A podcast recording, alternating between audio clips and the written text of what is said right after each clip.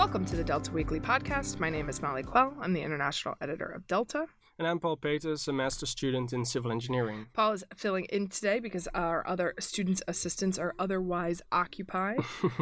Delta 6 came out last week on Monday morning. You can grab a copy in your faculty or read it online at delta.tudelft.nl. Also in the new Delta issue, the Survival Guide. It uh, covers surviving the resume. We spoke to career counselors at the TU Delft Career Center about how to craft just the right CV. You can check out all 11 tips in the print edition or online, and we'll link to the article in the liner notes.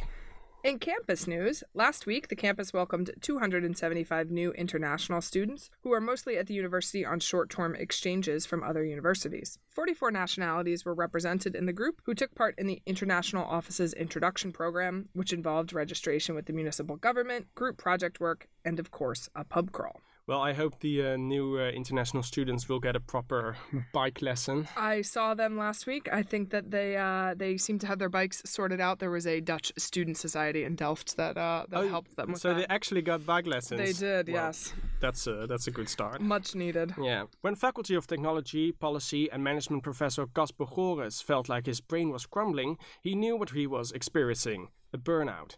He wrote a personal essay in the latest Delta about his experience of suffering a burnout and how he was supported by the university. He also has some suggestions for things the university can do to reduce burnout among staff, including holding fewer meetings. I think uh, everyone on staff at this university would be happier with fewer meetings. Uh, students uh, as well, actually.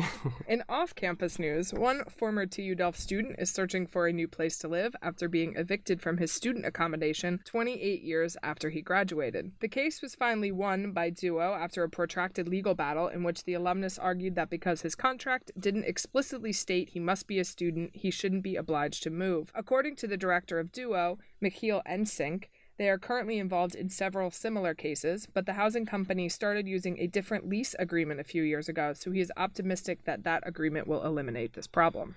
Yes, in my contract it says that I have to move out uh, move out six months after I graduate. Yes, but apparently they didn't use these previously, and so there are a few people who are still, I guess, living in a student Yeah. accommodation. Student advocacy groups clashed with Education Minister Jet Bussemaker last week over several educational policy points, including temporary contracts for teachers and fees. According to Bussemaker, she is also concerned about the vulnerable groups in education and asked the groups for concrete examples of problems. In science news, Dr. Rudy Negenborn of 3ME showed off his autonomous boats in the water tank at the faculty to journalists last week. Negenborn received a Veni grant for his proposal of coordinated transportation systems, which use sensors to detect where other objects are in the water. As with self driving cars, there's still quite a bit of research to be done to guarantee safety.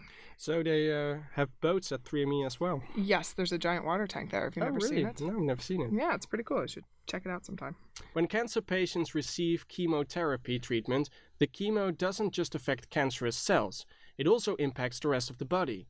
TU Delft researchers Antonia Denkova and Rienk Eelkema received STW Open Mind funding to research how to activate chemotherapy only in cancer cells. There's a video on the website explaining how that process works. And upcoming, the Delft Blues Festival takes place this weekend from February 16th to 19th. The festival features blues acts from around the world and takes place in venues all over the city. You can find more information on their website, which we will link to in the liner notes. That sounds like fun. Yeah, it is a good time, actually. Stukafest, the Student Room Festival, takes place in Delft on February 22nd. The annual festival takes place in student cities all over the Netherlands and showcases musicians, artists, poets, and other performers in student rooms around the city. See the full list of performances on their website. That is all the news that we have for you next week. I'm Molly, I'm Paul. and I'll be back next week with uh, Timo or Diederik. I'm not sure actually which one is going to be there, but thank Me you neither. for uh, sitting in. We, we appreciate you pinch hitting. You're, Paul. you're very welcome. Delta is the independent university magazine of the Technical University of Delft. You can find all of our stories online at delta.tudelft.nl. Subscribe to this podcast on iTunes or wherever fine podcasts are available. You can follow us on Facebook, Twitter, Instagram, and YouTube. If you want to get Delta in your inbox every week, you can subscribe to our newsletter on the website.